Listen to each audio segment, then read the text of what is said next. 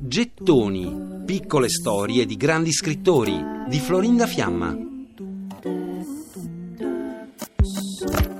La notte è il mio giorno preferito. Mi piace così tanto il silenzio. Il silenzio, non l'interruzione del suono. Scrive così Emily Dickinson in una lettera destinata a Otis Phillips Lord nel milleottocentottantatré. Le notti in Massachusetts hanno colori intensi, viola, nero, e durano infinitamente. Di giorno invece la luce è violenta, disegna i profili di alberi, case, giardini. Emily Dickinson ha gli occhi malati, soffre di fotofobia. Dicono anche che sia epilettica e inizia ad avere i primi attacchi di nefrite, di cui morirà nel milleottocentottantasei a nemmeno cinquantasei anni. Nonostante la malattia agli occhi, non smette mai di scrivere né di leggere con costanza. Nel milleottocentosettanta Emily si ritira dalla realtà per vivere la sua solitudine fino in fondo. Infatti, dopo la morte del padre, sceglie di non uscire più dalla camera e di vestirsi solo di bianco.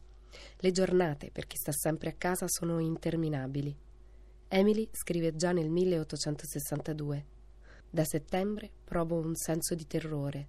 Non riesco a parlarne con nessuno, così canto. Per un istante d'estasi noi paghiamo in angoscia, una misura esatta e trepidante proporzionata all'estasi».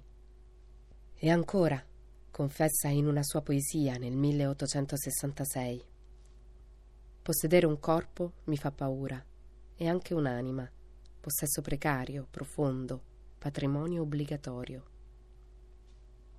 Emily Dickinson ebbe una serie di avventure sentimentali infelici nate da incontri casuali con predicatori o uomini sposati.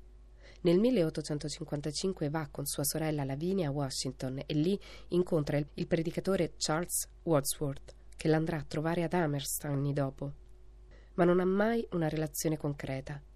La poetessa inizia a scrivere lettere intense, erotiche, allusive, indirizzate a suo fratello, a sua cognata Susan Gilbert Dickinson, che è la sua vicina di casa, l'amica di una vita e della giovinezza, la donna che aveva sposato suo fratello e verso la quale prova un affetto profondo. Emily Dickinson è considerata uno dei più grandi poeti mai vissuti, ma la sua vita rimane un mistero. Del resto, l'abisso non ha biografi, scrisse la stessa Emily. «Mi lego il cappello, ripiego lo scialle, le piccole incombenze della vita svolgo, puntualmente, come se la più insignificante fosse per me infinita. Metto germogli freschi nel vaso e i vecchi li getto via. Dalla mia gonna tolgo il petalo che vi si era ancorato. Calcolo quanto tempo ci vorrà fino alle sei, perché ho tanto da fare. Eppure l'esistenza, tempo fa, si fermò. Spacco a metà il mio ticchettio».